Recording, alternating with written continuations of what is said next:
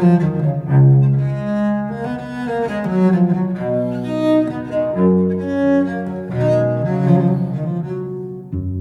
to Getting Through It, where we're here to help you get through it.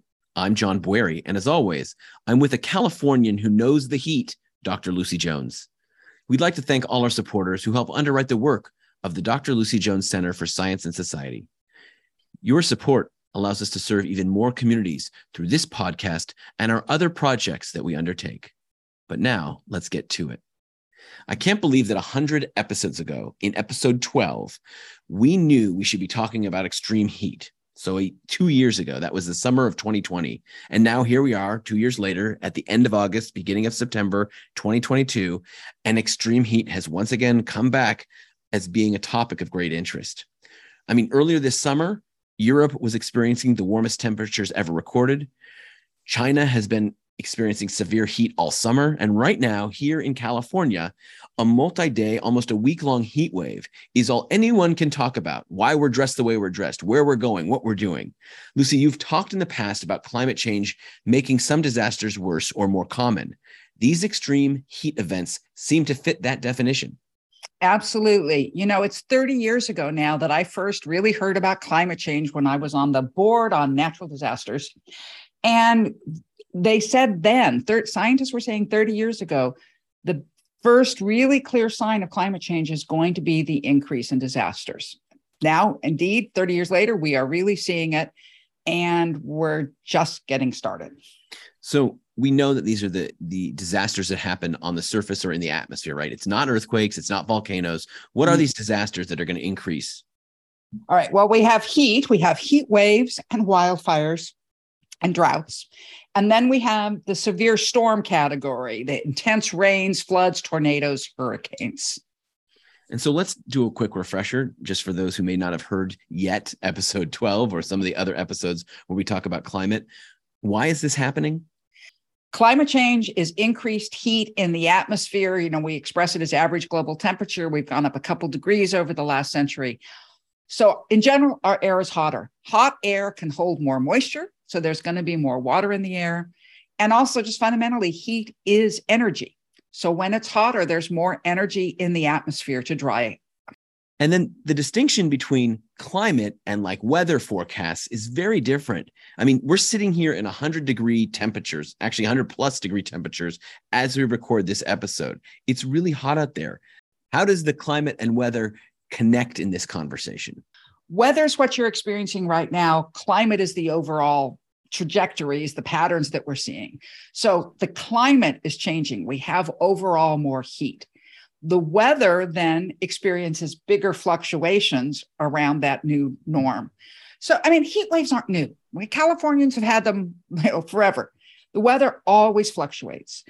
But we are seeing an increase in both intensity and duration of the heat waves. Now, primarily they're driven by these big heat domes, you know, a big high pressure system. And when you have one of those, particularly a strong one, you're going to have suppression of clouds, which means that more sunlight can get in to make it hotter, which pushes the air down, which gives you compression heating, which dries out the air, allows the sun to more easily get in and heat, and so on. I mean, you've got this sort of pretty nasty feedback loop. And so, as the available heat to drive this increases, you get even more feedback, and then you get longer duration as well as higher temperatures on these big heat waves. And the duration really matters you know, if you're looking at death in heat waves, it's the multiple days at high temperature that lead to heat stroke and death. Right. I mean, heat waves are already the deadliest disaster. I saw a study that I think you showed me that in the United States between 1970 and 2004, so we're talking a, a couple years ago, but still, almost 4,000 people died from heat, which was 20% of all deaths from natural disasters. And that increased heat in the atmosphere doesn't just increase heat waves, it also leads to wildfires, which California is very familiar with in these last few years.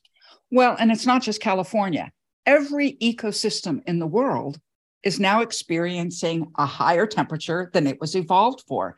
And some of the worst increases in wildfires that we're seeing are actually in the Arctic, in Sweden and Alaska and Siberia, because those areas have warmed even more. And even though we might think Californian sees the Arctic as cold, it is a lot warmer than that forest was evolved for.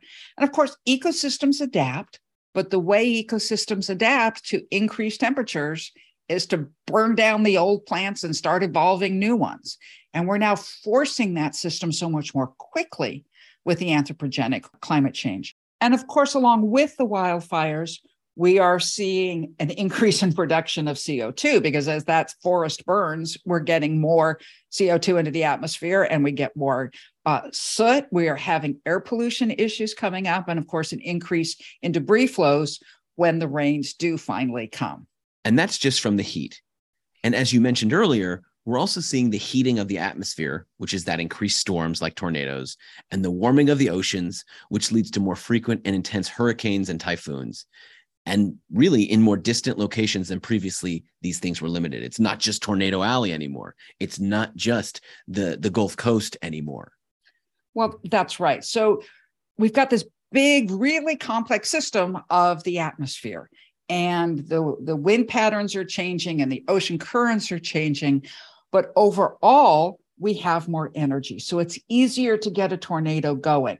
And the area that has a large number of tornadoes in the central US has grown. Right?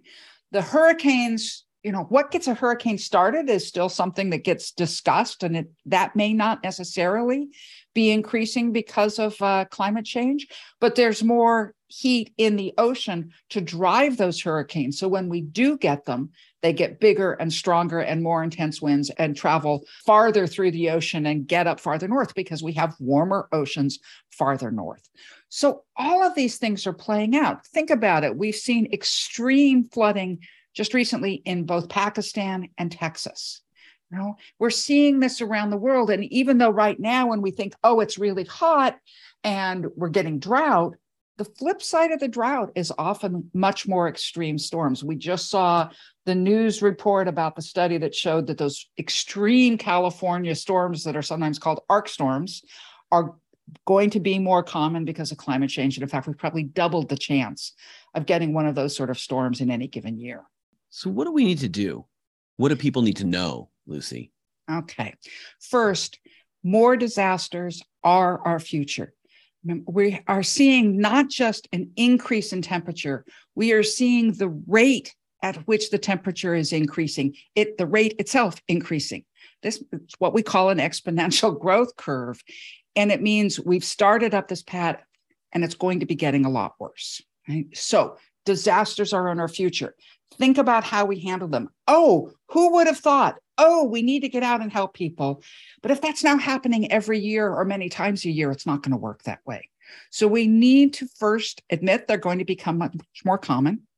We can't ignore it. You know, it's hard for us to deal with a flood in Pakistan, but we've got to recognize this is the new reality.